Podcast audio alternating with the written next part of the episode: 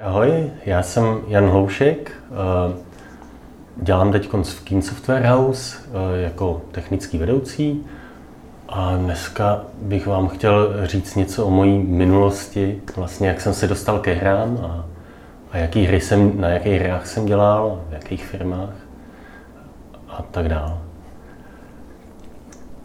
Tak začalo to vlastně někdy v 80. letech, jsem už starší ročník, kdy jsem vlastně uh, se um, začal, uh, vlastně jsem poprvé udělal, udělal počítač a to mě hrozně učarovalo, protože to bylo naprosto neuvěřitelné pro mě, jako já nevím, sedmiletý, osmiletý děcko.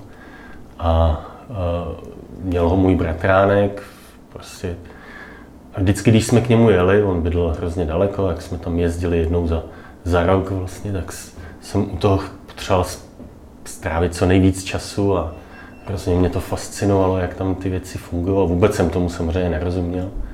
A hrozně jsem si přál vlastní počítač. A to přišlo teda mnohem, mnohem později, až asi o tři roky. Teda pro mě to byla věčnost čekat na ten počítač, protože nikdo v mém okolí žádný neměl, nebyly kroužky. Ne, já jsem nebyl v Praze, že vyrůstal jsem v Chomutově, takže to bylo pro mě jako hrozně těžký, ale nakonec jsem dostal Sharp MZ800, na ten si velmi dobře vzpomínám.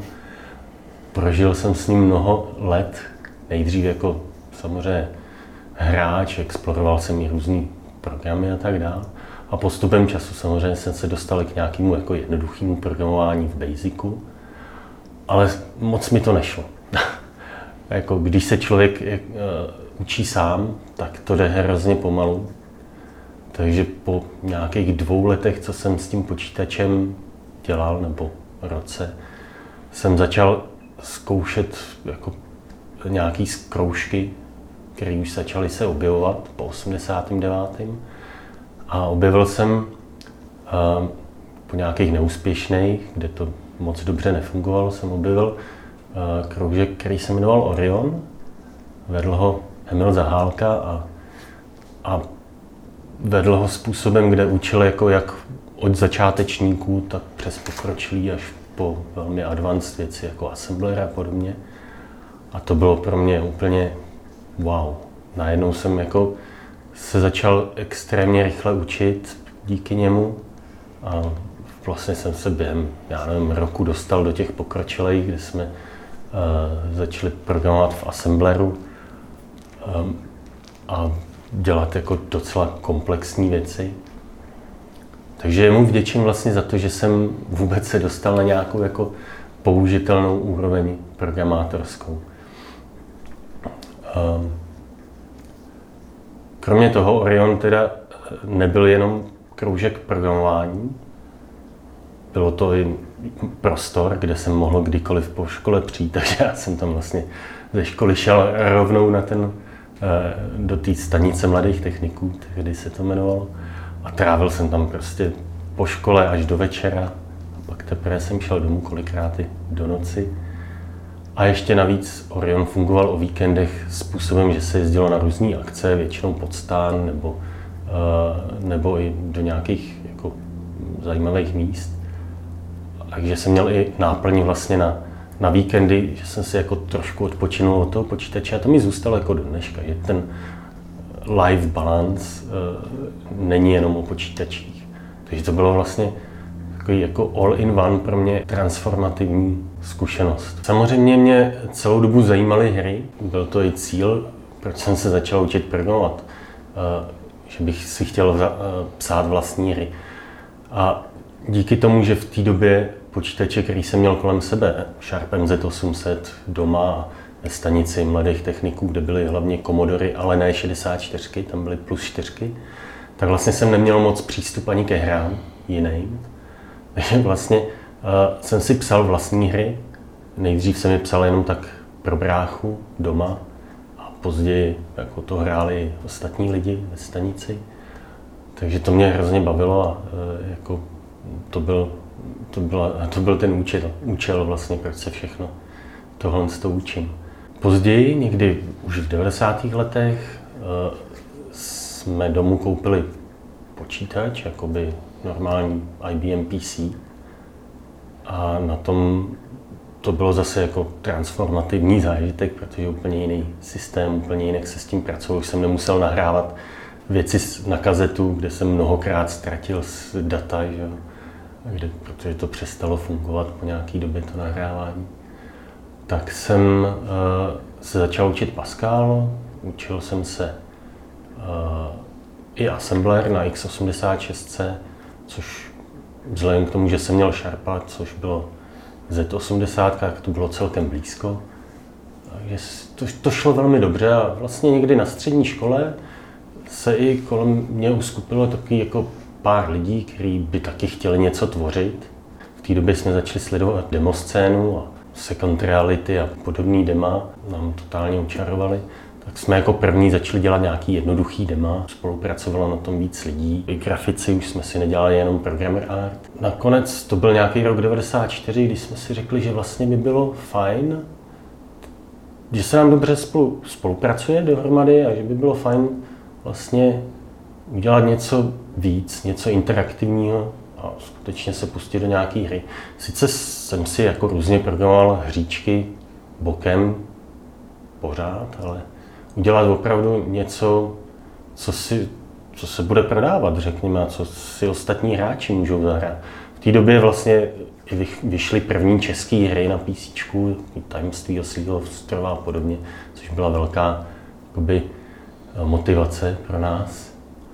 No a z her jsme v té době hráli hodně dungeony, jako Eye of Beholder nebo Lens of Lore. Tak jsme si řekli, že uděláme vlastně podobnou hru. Moc jsme se jakoby nezaměřovali ani na ten design, tam to jsme víceméně vzali od každého něco, co, co se nám zdálo, že dobře funguje. Tak nějak jsme dohromady dali Rytíře králu. Ty vyšly pod Choska Trading v roce 96, vlastně v roce, kdy jsem maturoval všichni vlastně kolem mě, kdo maturovali, takže jsme, to bylo taky náročný dokončovat eh, hru, auto, ještě se učit na maturity. Člověk musel dost eh, si uvědomit priority, což v našem případě byla samozřejmě ta hra, my jsme ji chtěli fakt dotáhnout, takže maturity sice jsme prošli, ale nedopadly úplně nejlíp.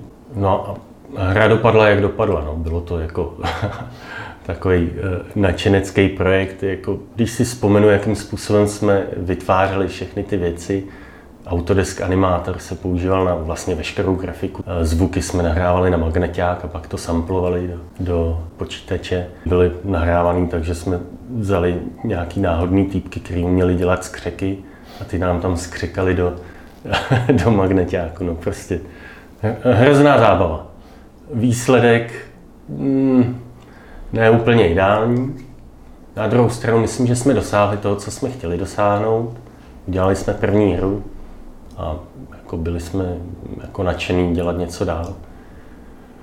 Bohužel z Vochoska Trading to nedopadlo úplně nejlíp. On v té době jakoby ukončil činnost, začal se věnovat Illusionu a vlastně mám pocit, že i zkrachoval, že jsme vlastně z toho ani nakonec nedostali ty peníze, které jsme měli že to bylo takový jako náročný, jak dál, co dál. Nechtělo se mi taky hnedka jít na vejšku po střední škole, tak jsem se nechal zaměstnat a vlastně, ačkoliv jsem měl dělat technika, jako montovat počítače, tak to mě moc nezaj- nebavilo. Nebylo to úplně to, co bych chtěl dělat. Pak mě tam teda jako strčili nějaký programování na palmy v té době. To mě taky moc nebavilo že to byly aplikace a pro mm, VTŽ, jako pro uh, jakoby industry klienty. Tak jsem vlastně postupně tak dlouho šťouchal do majitele firmy, že, bych, že ty hry umím a on to věděl, on znal rytíře grál a že jako to má budoucnost a že to může vydělávat hodně peněz, což samozřejmě byl bullshit v té době. Že jako se rozhodl do mě investovat a začali jsme zase s, v podstatě s podobnou skupinou lidí, co jsme dělali Rytíře Grálu, tak jsme začali dělat záhadu komiksu. V podstatě adventuru. Řekli jsme si velmi, velmi jasně, že evidentně dungeony se moc nedělají u nás, za to adventury letějí, všichni o tom mluví, všichni to kupují, tak jsme šli po trendu a zároveň je to i technicky jednodušší udělat. Celá ta hra je o tom, jak teenager v našich letech, skateboardák, rád čte komiksy, tak se najednou tak za, zažere do komiksu, že ho to vtáhne dovnitř. Takže vlastně on prochází tím komiksovým sešitem, který v té době se vydávali často jakoby sešit s několika příběhama, že jo, různýma, zcela nesouvisejícíma, tak jsme tam měli přesně jako čtyři ne, zcela nesouvisející příběhy, ve kterých jako prochází ten hrdina a snaží se dostat ven nějakým způsobem. Vizuálně jsme to pojali, že ten komiks je skutečně jako komiksově nakreslený, každý jiným stylem a hrdina tam je naskenovaný, vlastně jsme si ho nahráli na kameru, naskenovali jsme to a měli jsme tam jako, eh, jako reálně chodící postavičku. A ještě jsme si s tím vyhráli, že třeba tam byla část o hovniválech, kde jsme jakoby měli hovnivála a tomu jsme jenom nasadili hlavičku toho teenagera. Což nám přišlo hrozně vtipný, ale myslím si, že ve finále to až tak e, nedopadlo. Po nějaký době majitel zjistil, že to asi nebude takový terno finančně a že to stojí peníze docela dost. Takže jsme se, jako myslím, že v dobrém rozloučili. Našli jsme si vydavatele v JRCčku, tam jsem se poprvé setkal vlastně s Markem Španělem a s Mírou Papežem. Co se týká hry, myslím si, že dopadla v recenzích líp, než by si zasloužila. V té době prostě recenzenti pohlíželi na české hry velmi jako zaujatě, v tom pozitivním slova smyslu, takže jsme dostali velmi dobrý recenze, prodeje už zase tak dobrý nebyly. Pro mě z toho bylo ponaučení, že jako tvůrce asi nejsem úplně jako zrelej, že jako bych si měl ještě dát nějaký čas a učit se. Při dělání téhle hry vlastně vznikl i můj první engine. Takže to byla jako jedna z věcí, co mě hrozně bavila, vytvořit si jako univerzální systém, do kterého se sypou data a ven vyjde hra. Když se do toho nasypou jiný data, tak vyjde zase jiná hra. Takže bavilo mě vytvářet takový jako univerzální systém, který by se dal vlastně pos, nad kterým by se dalo postavit jakákoliv adventura. Trochu problém byl, že jsem ho postavil jakoby nad DOSem, což v té době už jako DOS končil, takže to nemělo úplně perspektivu. Na druhou stranu ten engine a to, to jak to fungovalo technicky, bylo celkem, celkem slušný. Takže jako pro mě byly další kroky vytvořit nový engine, který bude samozřejmě na Windowsy, na platformy, které uh, budou dál jakoby běžet, protože dost byl mrtvý v té době. A podívat se po nějakých lidech, se kterými bych mohl spolupracovat, kteří mají víc zkušeností jako tvůrci, nebo jsou nadanější, řekněme. No a tímhle způsobem vlastně vzniklo několik her na tom novém engineu. E, mimochodem ten engine se jmenoval CPAL, zkrátka, a bylo to jakoby Kentaur Production Adventure Language. My jsme ho pak jako udělali ještě několik iterací, takže v záhadě komiksu byl Sípal jednička, pak byl Sípal 2D, což byla jakoby druhá verze a e, ten byl na Windowsy a byl teda čistě 2D na adventury. Jako testovací projekt jsme na tom udělali Jakuba Teresku, což byl projekt pro nadaci Stop Drogám, myslím. Bylo to, mělo to docela hezkou premisu o tom, jak drogy škodí, ale udělat to jakoby přístupným prostě teenagerům a, a mojí generaci.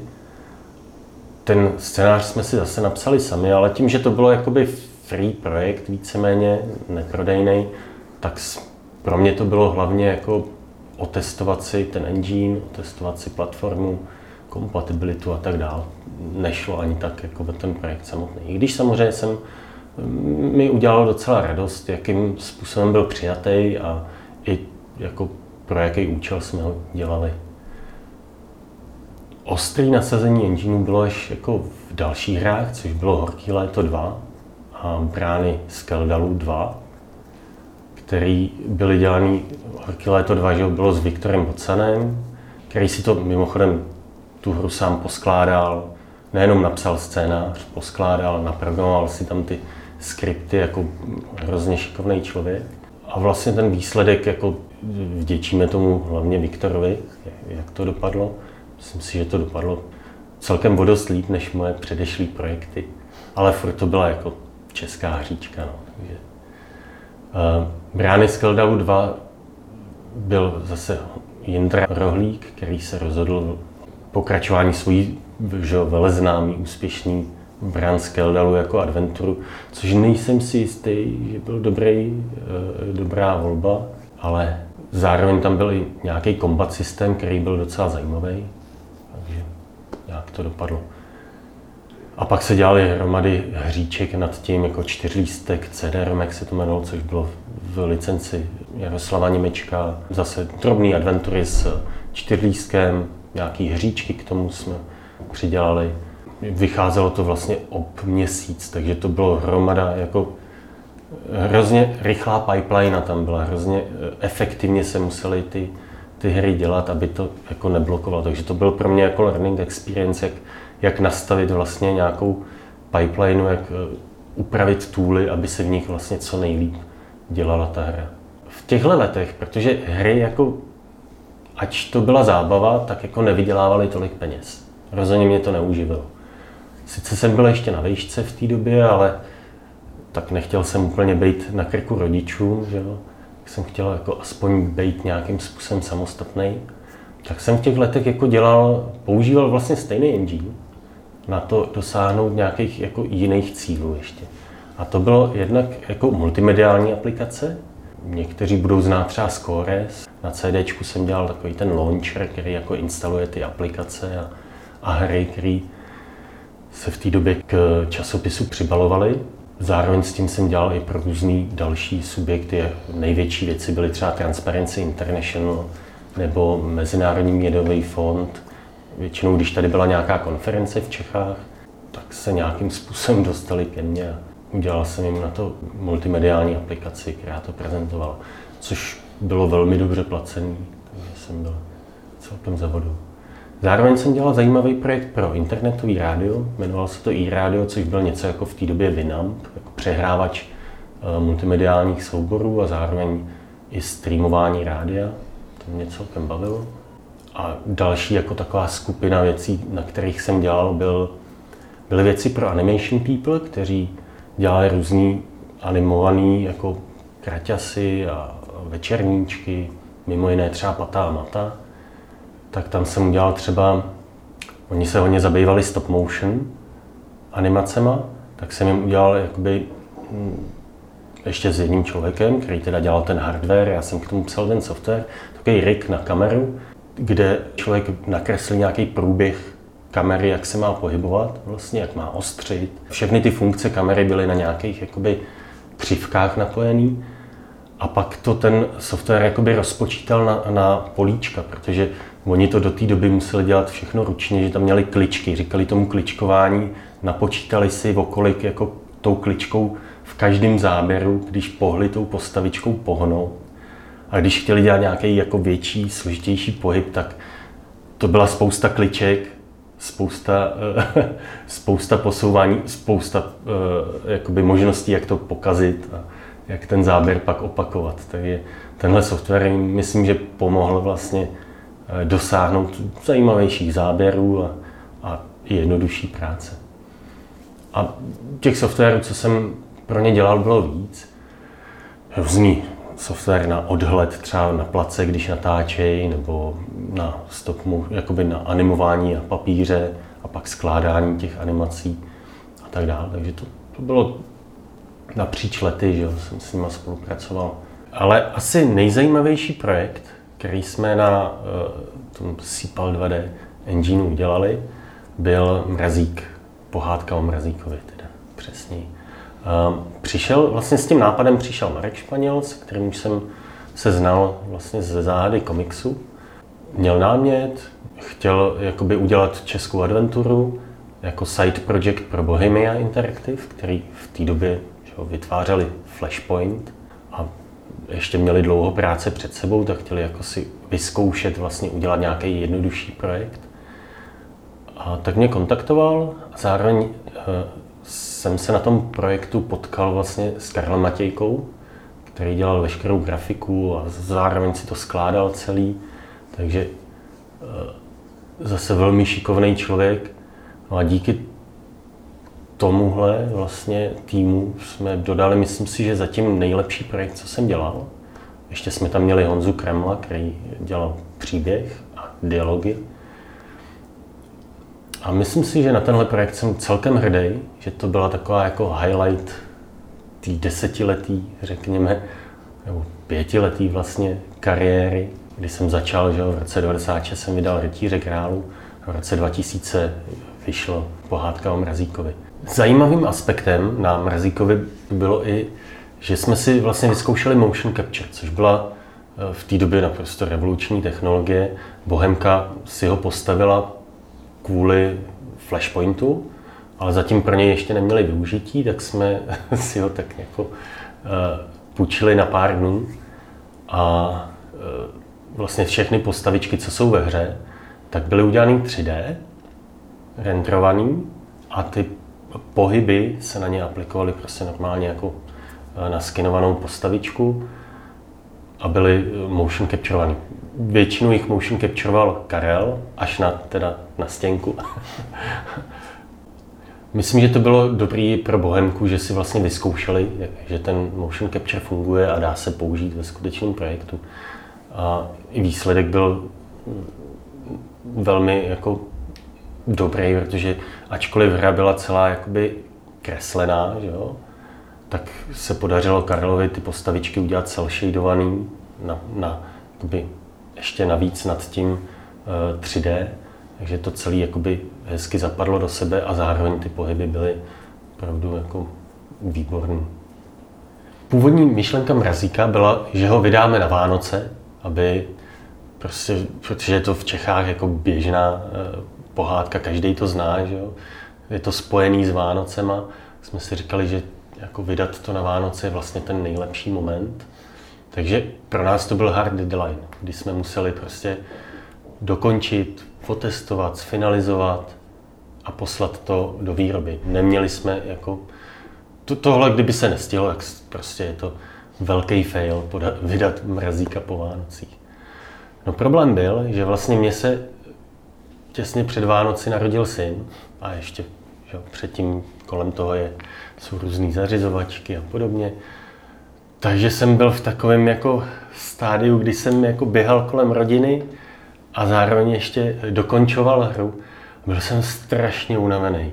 To prostě zároveň jezdit do porodnice, jo, zpátky, takže to bylo, bylo to hrozně náročné vždycky mi připomínají kluci historku, kdy uh, jakoby já jsem udělal ten master, předal jsem ho, že ho do loděnic na výrobu a kdyby někdo volal a ptal se kvůli nějakým jako technickým parametrům toho masteru, a já jsem usnul během toho telefonátu, protože v tu chvíli, kdy jsem to odevzdal, tak ze mě všechno spadlo.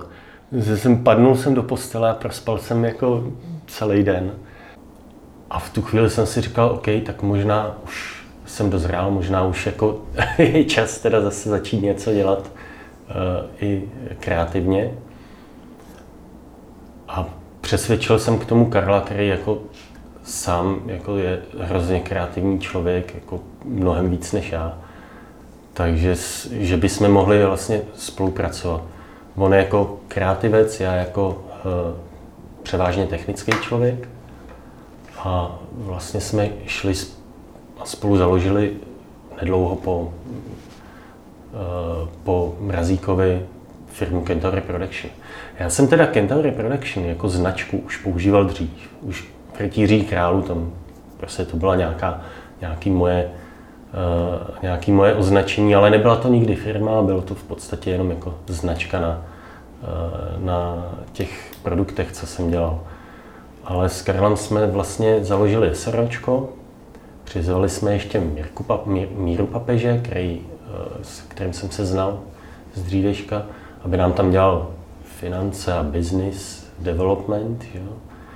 protože to bylo něco, co mě opravdu nebavilo, ačkoliv jako neříkám, že by mi to nešlo, ale, ale chtěl jsem se prostě věnovat jedné věci nebo pár věcem a ne všemu najednou. No, a začali jsme vlastně vytvářet nový engine. To byla první věc. Řekli jsme si, že půjdeme do 3D, že už jako 2D trošku odzvonilo, že je čas prostě v novém miléniu jít čistě 3D se hrama. Tak jsme začali dělat Cipal 3D. Zase vtipný, je to třetí engine a jako trojka tam je. a, a ten engine jsem vlastně začal psát spolu eh, s Petrem Svobodou, se kterým mě seznámil Karel, který s ním dělal na Poldovi. Vlastně série Polda byla programovaná Petrem. On je, byl neuvěřitelně schopný programátor a hlavně byl mnohem jako napřed přede mnou, co se týče 3D, takže on tam vlastně přinesl tu technologii 3D a hrozně jsem se od něj učil ze začátku.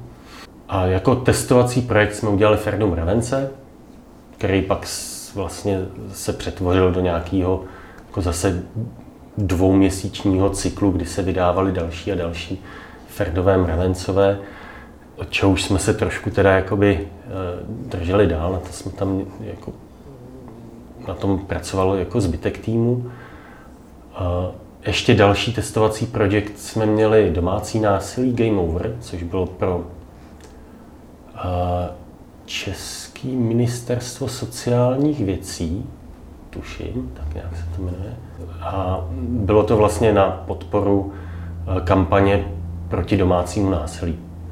Takže ta hra byla o eh, soužití dvou lidí, co všechno tam může nastávat a jakým způsobem tomu předcházet nebo jak na to reagovat vůbec. A člověk tam eh, jako nenásilně by měl vidět, jaký mají konsekvence jeho činy, různý činy. Udělali jsme to formou takových Sims, řekněme, byl to pohled ze zhora, byly tam nějaké statistiky, jak, jak moc spolu jako v tom soužití ty, ty lidi e, prostě fungují v různých aspektech, jako je komunikace a podobně. Bohužel na ten projekt nebylo jako dostatek času. Ukousli jsme si velký sousto vzhledem k tomu, jaký, jak rychle jsme to měli dodat a jak málo peněz na to bylo. Takže nakonec ten výsledek není úplně tam, kde bychom si ho představovali. Minimálně to splnilo uh, účel z hlediska uh, testování engineu. Takže a pak jako ostrý nasazení vlastně toho engineu bylo v roce 2004, kdy jsme vydali Guku. Guku 2, teda přesněji, záhada Janatrisu. A na Gukovi jsme pracovali vlastně celou tu dobu, ale tím, že to byl náš první 3D projekt, tak jsme tak to byl jako hodně learning experience. Mnoho věcí se předělávalo, mnoho věcí se uh, jakoby upravovalo, domýšlelo až za běhu. Bylo to vyloženě jako velice bolestivý. Takový development hell se říká. Když si představíte, že vlastně od roku 2000, kdy jsme vydali Mrazíka, jsme v podstatě dělali do roku 2004 na Gukovi. A to jsme měli teda přerušený nějakýma jako drobnějšíma projektama, tak to je teda jako pořádně dlouho. Nicméně se nám tam podařilo nadspat nejenom, že hra byla plně 3D, byla to vlastně 3D adventura s kamerou dynamickou, nejenom staticky postavenou, ale zároveň jsme tam měli i soubojový systém, měli jsme tam několik eh, prostředí, ve kterých Eh, vlastně hlavní postavička, kterýma procházel. Bylo tam RPG prvky, takže jsme toho tam nadspali jako hodně za ten čas.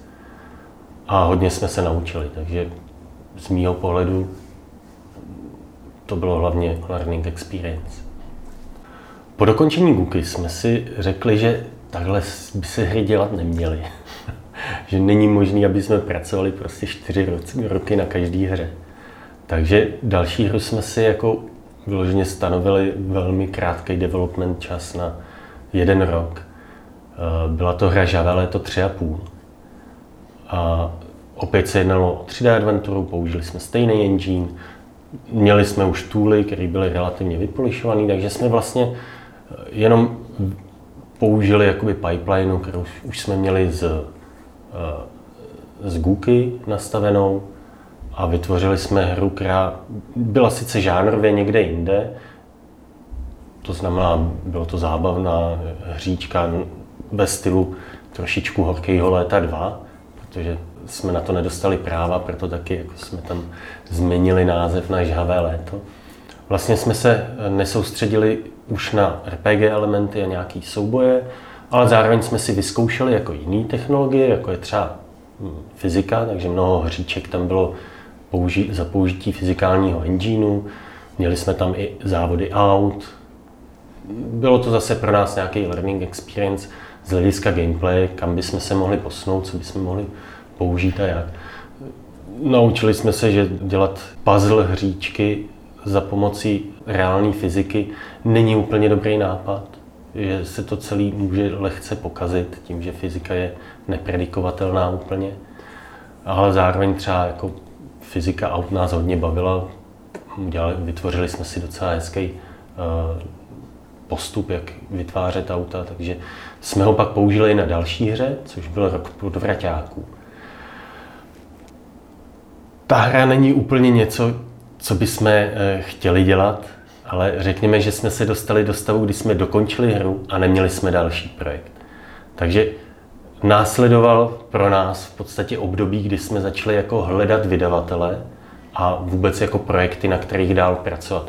Eh, vzhledem k tomu, že žádný z předešlých projektů nám nevydělal dost peněz na to, aby jsme si sami jakoby zafinancovali projekty, tak jsme vždycky jako pracovali s vydavatelem.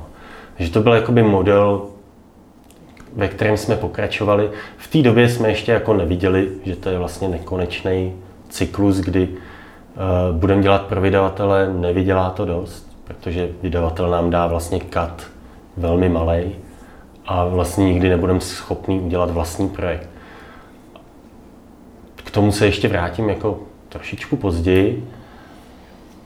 Nicméně, aktuálně jsme teda hledali nějaký projekt, na kterém pracovat docela intenzivně. Rozhodili jsme sítě, vytvářeli jsme všelijaký dema, eh, který jsme se snažili prodat. Takhle vznikly eh, asi v té době tři nebo čtyři, tři docela jako funkční hratelný dema, to byl Fium, taková steampunková RPG adventura, uh, Von Help, což byl taková jako jednoduchá hříčka, balan, balancing, kuličky v nějakém bludišti. Uh, pak jsme měli sci-fi strategii pitch, uh, něco jako XCOM, řekněme, a nějakou adventuru, pitch na adventuru jako temnou, s s jako mysteriózním příběhem, ale ze současnosti. Vlastně jsme měli super tooly a super engine, který byl vyladěný na věci, které děláme a měl naprosto vypolišovanou pipeline, takže my jsme v podstatě v době, kdy ještě Unity ani nebylo známý nebo vůbec neexistovalo, měli engine podobného režení, včetně editorů, ve kterém bylo možné vlastně celou hru poskládat a včetně skriptovacího nástroje, ve kterém jsme vlastně psali celou logiku hry. My jsme v té době mohli vzít data té hry, kterýkoliv, a podhodit tam jenom exe engineu. Vlastně v těch datech byla, byl veškerý, uh, veškerá logika té hry. Tam nic nebylo jako nahardkodovaný přímo v engineu. Takže díky tomu jsme vlastně mohli ty hry dělat relativně jako rychle a efektivně. Uh, například ten skriptovací nástroj byl schopný jako hrozně rychle skompilovat a pustit hru, takže iterace jako byly Eh, velmi eh, rychlý, měl v sobě jakoby mikrotrading, takže jsme měli jako i pro scripting jsme měli jakoby nějakou paralelizaci, která teda nebyla v tomto případě pro nějaký jako optimalizaci výkonu, ale spíš protože člověk mohl jakoby v rámci více vláken eh, postupovat v rámci nějaké logiky. Takže tam dal nějaké jako vejtování, čekalo se na různé jako sync pointy, že postavička někam dojde, nebo něco udělá nebo se něco stane ve scéně. A vlastně tam běželo jako vždycky hromady threadů v rámci toho skriptu. S těmihle eh, demy a pitchy jsme chodili po různých vydavatelích a zároveň s tím jsme vlastně vzali projekt, který byl takový, jako řekněme, překlenovací rok podvraťáků, eh, aby jsme v podstatě mohli uživit studio. Takže to byl jako projekt, který jsme dělali na celý rok, asi tři čtvrtě roku. Je to na něm vidět, nedopadlo to úplně dobře, ale to bylo tak nějak očekávaný. Um, v každém případě, co se nám povedlo během toho roku, bylo nabrat několik projektů od různých vydavatelů. Uh, a pak nastal strašný chaos. Protože jsme vlastně dělali na, eh, začali jsme dělat na Memento Mori, což byla temná adventura pro německý DTP Publishing, která teda nakonec dopadla vlastně nejlíp ze všech. Dělali jsme na uh, půl kila mletýho, který jsme vlastně dělali pro ruského vydavatele Akélu a zároveň s tím jsme dělali, dostali grant od Evropské unie z hlediska eh, eh, historického dědictví nebo něco v tomhle smyslu, takže jsme udělali Patá Mata, což bylo že, naše kulturní dědictví jako České republiky. Zároveň s tím jsme ještě dělali outsourcing engineu pro hned několik studií a několik projektů, především jako Cinemax, kde dělali RPG Numen, kde jsem se vlastně seznámil s Alešem Ulmem, což byl velmi nadaný člověk a, a ten nám pak pomáhal i s Mementem Mori a je, napsal tam vlastně celý příběh a um, i dialogy. Pak jsme outsourcovali engine pro alternativu hru, což dělal First Reality Studio. Byla to jejich první hra, takže uh, to nešlo úplně podle plánu a museli jsme jim trošičku pomáhat tu a tam. A ještě tam byly další projekty, které teda nakonec ani nevyšly. Aby jsme tohle všechno zvládali, tak jsme museli jako nabrat lidi, což v té době eh, končil Black Element, eh, v podstatě Bohemia Interactive ho zavřela, spolkla pár lidí z něj, ale vlastně většinu, většině lidí, lidí dala eh, výpověď. A nám přišlo jako dobrý nápad vzít tým, který by nám pod naše křídla, který by nám vlastně s těmihle projekty pomohl. Takže tam jsem se znovu setkal s Viktorem Bocenem, se kterým jsem dělal na Horkém létě dvojce. A, a poznal jsem Jabu, Jana Zámečníka.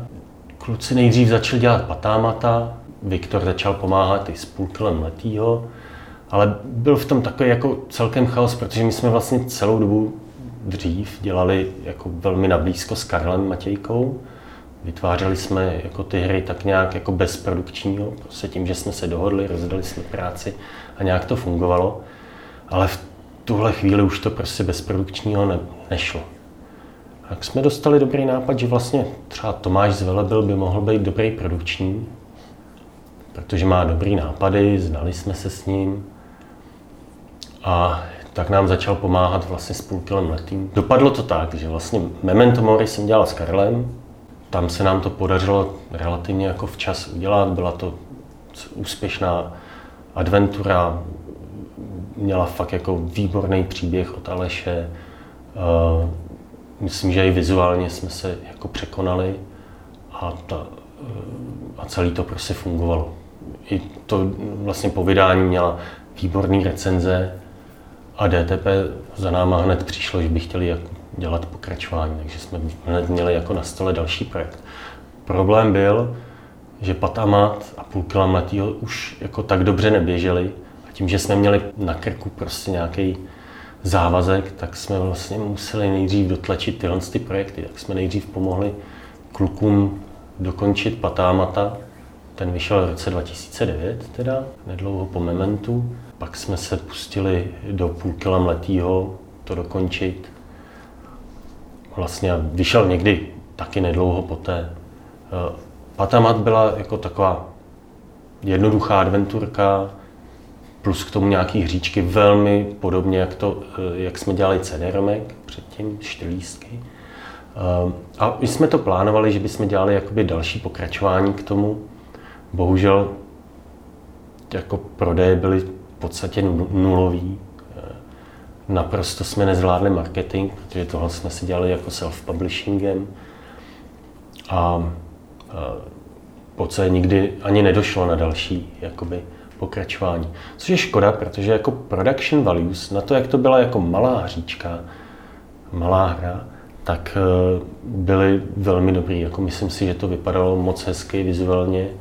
I jakoby se tomu podařilo zachytit ten, Eh, ten feeling eh, patá mata.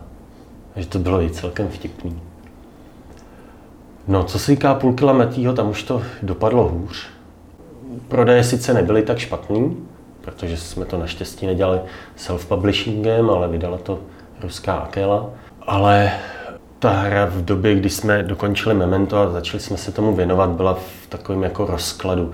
Byl vlastně udělaný nějaký jako základní průřez hratelností, nebyl vůbec dodělaný content, nebylo, nebylo to sladěný dohromady a vypadalo to fakt ošklivě. Takže jsme si eh, zase, aby jsme nerozházeli všechny peníze, tak jsme si dali jako hard deadline půl roku, že to dokončíme. A vlastně udělali jsme open world hru s hromadou zombíků, což bylo relativně jednoduché řešení samozřejmě, člověk se nemusel zabývat AIčkem. Na druhou stranu ten open world až tak jednoduchý nebyl, takže tam, jsme, tam to bylo trošičku jako náročnější, hlavně technicky a i graficky to poskládat tak, aby to běželo dobře. A vydali jsme to. Co víc o tom říct? Jako ta hra sice má jako celkem vtipný dialogy od Viktora a celkem vypolišovanou core loopu jako toho samotného mlácení zombíků. Ale jak dlouho to člověka může bavit? Takže ačkoliv ta hra měla zhruba 6 hodin hratelnosti, tak si myslím, že i to bylo příliš mnoho. A že ty světy vlastně open worldový byly tak prázdný, že vlastně to ani nemělo smysl. Naštěstí jsme tam měli auto, kterým se jakoby hlavní postava přesouvala, že využili jsme nějaké jako zkušenosti z minulosti. A myslím si, že ten, ta část jako přesunu byla relativně zábavná díky autům i, i tomu, že člověk mohl jako přejíždět ty zombíky a to tam různě lítalo kolem. Měli jsme tam celkem vy, vymazlený ragdoll. Takže, ale zase, jak dlouho tohle člověka může bavit? 6 hodin je příliš mnoho. Určitě jako zpětně po naučení někdy je jako míň je, je víc, že jo? udělat hru kratší, udělat to nabušenější ten content a, a neroztahovat to časově. Že to jsme, to, to jsme určitě jako si vzali k srdci. Myslím, že třeba na Mementu je to i vidět, který hlavně jednička je jako opravdu nabušená. Je to krátká hra na adventury 10 hodin a vlastně furt se tam něco děje, furt to jakoby plyne dopředu. Během vlastně tohohle chaotického období, kdy jsme dělali na několika hrách outsourcingu dohromady, se mi narodily vlastně další dvě děti, dva roky po sobě. A, a, takže to taky přidalo trošku do takového toho chaosu, ve kterém jsem žil. Takže jsme si říkali, když jsme to teda všechno vytlačili a když jsme šli do Mementa dvojky, Memento Mori 2, jako pokračování s Karlem, že bychom to měli dělat jinak, že takhle to prostě nejde. A že, že vlastně ty výsledky pak, je to na nich vidět, není to dost kvalitní, člověk je furt přerušení, furt dělá jako x věcí najednou Mementa Mori 2 jsme si rozhodli, že ten development proces uděláme úplně jiný. Budeme se fokusovat jenom na jednu hru a ten proces samotný uděláme víc strukturovaný. To znamená, nejdřív si uděláme preprodukci, pak produkci, postprodukci, což pro nás v rámci adventury znamená, že jsme si, kromě toho, že jsme měli nějaký jako příběh, který jsme zhruba jako kostru příběhu, zhruba v jakých lokacích chceme, aby se postava a epizodách se postava jakoby objevovala, tak jsme si nejdřív udělali v rámci preprodukce jednu epizodu. Uzavřený set scén s omezeným množstvím postav, kde jsme vlastně ten, tu část toho příběhu, která se tam má odehrávat, rozvinuli kompletně, že jsme napsali dialogy, udělali jsme si focus testing, nechali jsme to zahrát hráče, měli jsme tam všechny momenty, které jako pak ve hře se budou opakovat, to znamená různý jako mm, atmosférický, pohrát si s atmosférou a opravdu ji vybudovat v rámci toho té epizody a vyzkoušet si vlastně různé techniky, které pak budeme už víceméně jenom jako v rámci produkce opakovat během vývoje té hry. Což byl jako velmi dobrý e, postup. To se nám jakoby velmi vyplatilo, protože pak to bylo o dost jednodušší dělat jakoby další části té hry. Zároveň dobrá volba byla, že jsme nezačali od začátku. Nejdřív jsme vzali jsme si nějakou prostřední epizodu ve hře, takže ta vlastně nejslabší epizoda byla někde uprostřed a ne úplně na začátku.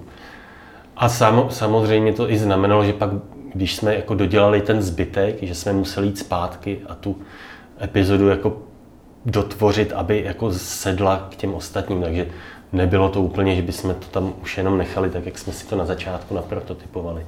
V každém případě nám to jako pomohlo eh, ten proces eh, vývojový mít víc pod kontrolou. I jsme si vždycky připravili scénář, včetně jakoby detailního skriptu, co se má dít v každé epizodě. Nebylo to ad hoc vymýšlení prostě s ad hoc nápadama. No a myslím si, že se na té hře docela podepsalo. Ta hra, když vyšla, dostala jako několik ocenění, jako adventura roku, za puzzle, za grafiku. A myslím si, že to jako celkově byl náš nejúspěšnější projekt a rozhodně nejlepší. Když se člověk samozřejmě ohlídne, tak jako vidím spoustu věcí, co bych mohl udělat líp. Už jsme si s Karlem říkali, že by to chtělo udělat Director's Cut, a na rozdíl ale od jiných e, režisérů, my bychom nepřidávali, my bychom to tam hezky jako ještě seřízli, obzvlášť první epizodu, aby to mělo trošku jako lepší tempo. Ale jinak si myslím, že to dopadlo dobře a jsem na tu hru docela pišnej. Zároveň to byl i poslední projekt Kentaury, protože co v té době nastalo, bylo, že DTP zbankrotoval v době vydání. Takže ač ta hra měla mm, super drive, měla parádní recenze, tak vlastně vydavatel zbankrotoval a my jsme z něj pak několik let lámali práva, aby jsme to mohli dát aspoň na Steam. A samozřejmě v té době už jsme všichni byli jinde, takže něco takového jako myslet na marketing a na to dělat, udělat tomu znovu nějaký promo, když to vyjde na Steamu, to už jsme jako na to neměli sílu, ani energii, ani náladu. Takže to tak jako hra v podstatě finančně prošuměla kompletně. A pro nás to byl takový poslední hřebíček do rakve, no, řekněme.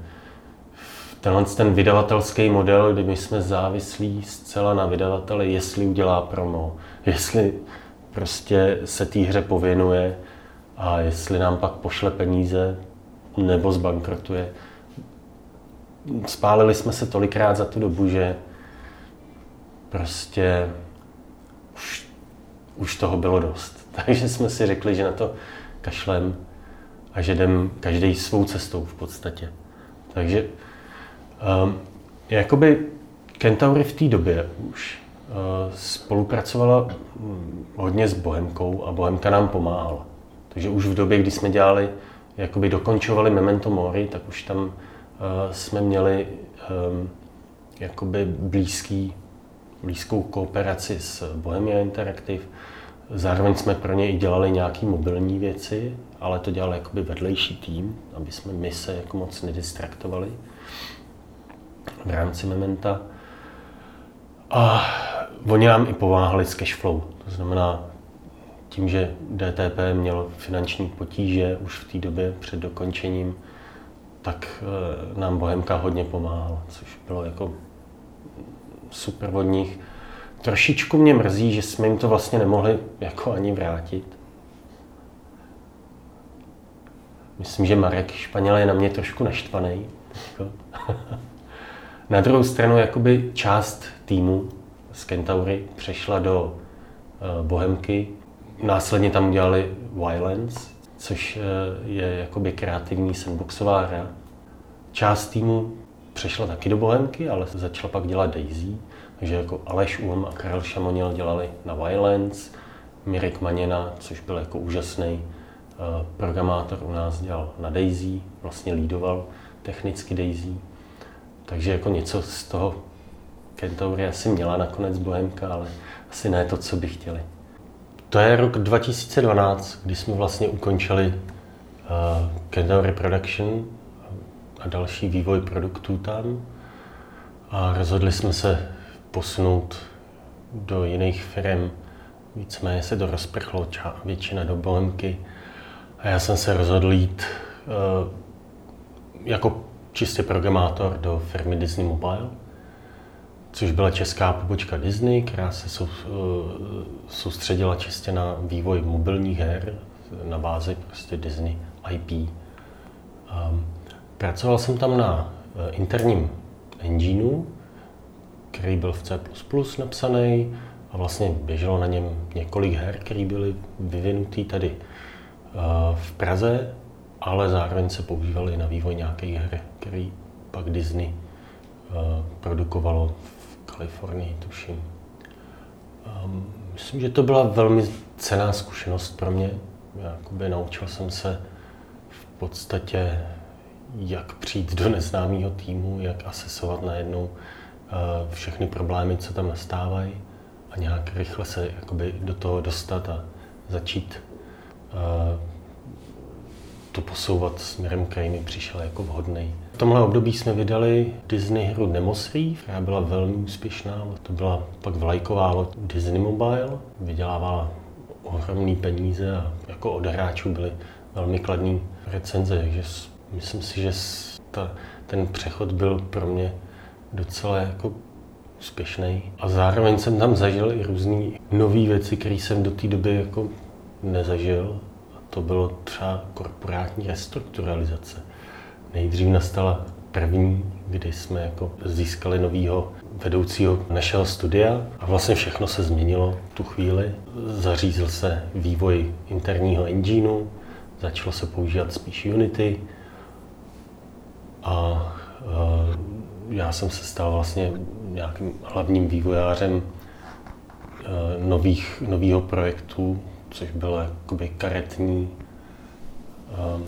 collectible card game, něco na způsob třeba Hearthstoneu, um, s Marvel licencí, což bylo hodně zajímavý, ale dřív, než jsme to stihli dokončit, ačkoliv to běželo celkem slušně, tak nastala další korporátní restrukturalizace, která skonči, ukončila kompletně studio. Což byla si myslím škoda. Chápu, že z, hlediska jakoby Disneyho jsme nebyli úplně jako velký přínos peněz. Na druhou stranu to studio se jako v pohodě vydělalo na sebe a e, myslím, že vydělalo mnohem víc, než jako spotřebovalo. V každém případě to pro mě byla jako zkušenost e, v nějakém jakoby leadershipu velkých týmů a e, jak, jak to jakoby v takovýchhle firmách funguje. Část lidí z Disney pak přešla do Bohemky a vlastně pracovala ve finále na Islands, což je vtipný, že se vlastně potkali lidi ze dvou firm, ve kterých jsem dělal na jednom projektu. My jsme se pak snažili jakoby lidi toho studia udržet lidi nějakou dobu a snažili jsme se založit nový studio, sehnat jakoby nějaký investment, ale to se nám ne, nepodařilo dostatečně brzo, takže tahle myšlenka jsme ji po nějaký době opustili, protože většina lidí prostě nevydržela čekat že jo, na nějaký, jako než přijdou peníze a, a rozprchli se do různých firm. Takže já jsem se pak posunul do Jivy, kde teda jako zvenčí se mi to líbilo, bylo to taky jako v podstatě pokračování Disney Mobile pro mě, jako zase mobilní hry. Studio mělo docela úspěšný produkt, Pool Life Tour, a bylo to i technicky docela na úrovni, takže bych se tam mohl zase posouvat trošku jiných věcech, dělat složitější věci. Na druhou stranu, jakmile jsem tam nastoupil, tak se ukázalo, že ta firma má trošičku finanční potíže, že je tam vlastně jako krize, toxicita, že to jako moc dobře interně nefunguje. Velmi v zápětí odeš, jako byl odejít v podstatě CEO té firmy a nastala další korporátní restrukturalizace. Takže to byla třetí, kterou jsem zažil. A a nebylo to jako moc příjemný, protože vzhledem k tomu, že jsem byl jako v leadership týmu, který tam jako přežil tu restrukturalizaci, tak bylo na mě jakoby nějakým způsobem nastavit procesy a jako posunout tu firmu někam dál, aby to začalo fungovat. Což zároveň znamenalo, že vlastně nedlouho po té, co jsem nastoupil, jsem musel vyházet zhruba polovinu lidí. což se pak nehezky jakoby projevilo v tom, že ta druhá půlka, která zůstala, uh, mě neměla zrovna jako v lásce, protože jsem jim vyházel kamarády. Jo. Takže jakoby, pak jsem měl dost těžký, jakoby, uh, dost těžko se mi jako pracoval, nebo jakoby, nějakým způsobem posouvala ta firma tam, kam bych potřeboval. Dost jsem narážel jakoby na nějaký jako komunikační problémy s lidmi a podobně. Ale myslím si, že jako dopadlo to relativně slušně. V podstatě přešli jsme z nějakého flashového vývoje, případně jakoby ad hoc uh, engineů malých na Unity. Vlastně celá firma to adoptovala a vyvíjely se tam jakoby pokračování Pool Life Tour a nějaký další projekty, které se podařilo jako dotáhnout do vydání, takže ve finále se to, si to nějakým způsobem sedlo, ale pro mě to byl tak jakoby mm, negativní zážitek, ač mě jakoby posunul nějakým směrem, jako naučil jsem se pracovat vlastně e, s tím, že OK, potřebuji něčeho dosáhnout, nemusí mě mít všichni v lásce díky tomu. A jsem schopný jakoby teďko pracovat i v takovémhle prostředí, ale dlouho jsem tam nevydržel. Takže to je někdy rok 2016, kdy jsem se jako rozhodl tam odsaď odejít a nastoupit do kínu, kde jsem vlastně doteďka. Do kínu jsem jakoby šel hlavně proto, že mě rozhodně vždycky víc stáhl vývoj jakoby engineu pro jako PC nebo eventuálně konzole pro se větších, složitějších věcí. Na těch mobilech, obzvlášť v té době, si člověk nemohl dovolit mnoho. A i ty hry měly takový jako trošičku jiný záběr, jako hlavně na monetizaci, že jo, na nějakou uh, herní smyčku, aby extraktovali peníze z hráčů a to mi taky úplně nesedělo, nikdy jsem jako do toho nepronikl ani jak to dělat správně, tyhle věci. Kým byl pro mě rozhodně jako lepší volba, bylo to PC vývoj, premium hra. A navíc byla velmi úspěšná Space Engineers. To mě hodně zaujalo. Zaujalo mě i to, že tam byly jako spousty zajímavých uh, technologií. Voxel systém, planety, velký prostory. To je hromada jakoby věcí, které je potřeba jako vyřešit, jak, aby to fungovalo správně, aby to bylo hratelné. Běželo to jako rychle že jo, na těch všech možných počítačích. Dotáhl mě vlastně do kínu Petr Minařík, což vtipně byl člověk, který začínal v Kentauri, jako, v tool, jako pomáhal mi s editorem pro engine Kentauri a slovo dalo slovo a přemluvil mě, bych se k němu připojil a on vlastně byl jeden z těch, co vytvořili Space Engineery spolu s Markem Rosou, což byl maličký tým, který to vytvořil.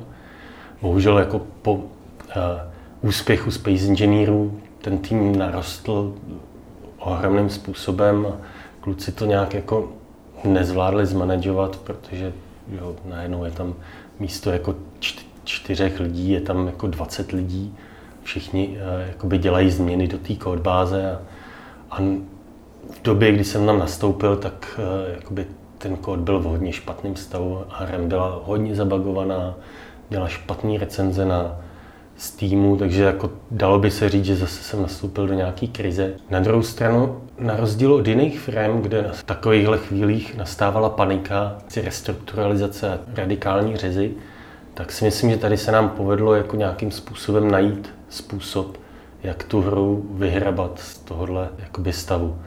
Takže jsme si vlastně vzali jednotlivý systémy postupně, nejdřív render, fyzika, pak multiplayer. Postupně jsme vlastně ten systém dali do, do kupy. Eh, nastoupil tam pak i Filip Dušek, což je eh, jako další technický lead, který ho tady máme který hodně pomohl vlastně zase z té gameplayové stránky ten kód dát dokupy. Někdy v roce 2018 jsme tu hru dostali jako z Early Accessu, protože do té doby to bylo vlastně jenom jako prototyp, který se furt jako nabaloval a vylepšoval. ale v roce 2018 už to bylo jako ve velmi dobrém stavu, tak jsme si řekli, že to že vystoupíme z Early Accessu oficiálně a díky tomu, že jsme vlastně předtím takhle postupně pofixovali všechny ty části, tak ohlas, z kterého jsme měli hrozný strach samozřejmě, protože ta hra furt nebyla dokonalá, furt tam byly nějaký problémy, tak eh, to hráči vzali velmi pozitivně a pomohlo nám to v podstatě jako druhý launch. Najednou nám vylítly prodeje nahoru a ač jako do dneška se tam fixují nějaký problémy, které tam pořád jsou, tak hra je stabilní, běhá rychle a myslím si, že to byl jako dobrý tah. Můj fokus byl trošku jakoby nastavit DLCčka, takže jsem dělal na prvních DLCčkách, aby jsme vůbec jakoby ten development, takhle live ops hry nějak financovali. Protože uh, jenom jakoby z prodejů samotný té base hry by se to asi neutálo a chtěli jsme to trošku jakoby posunout. A zároveň jsme měli vizi, jako že tu hru chceme dlouho vyvíjet. V podstatě měli jsme furt jako hromadu nápadů, co by se tam dalo dávat a, a jakoby dlouhý výhled do budoucna. Takže tím systémem DLCček se nám tam e, jsme umožnili jakoby financování toho projektu dlouhodobější. Po prvním DLCčku jsem se vlastně pustil do, e, do vývoje Xboxové verze, to znamená dostat Space Engineery na Xbox, na konzole, což bylo zase zajímavý problém z hlediska toho, že většinou se hry programují v C++. Stejně tak jsme to dělali v Kentaury. Prostě je to takový jako běžný věc, hlavně jako z hlediska engine. Engine jsou většinou v C++.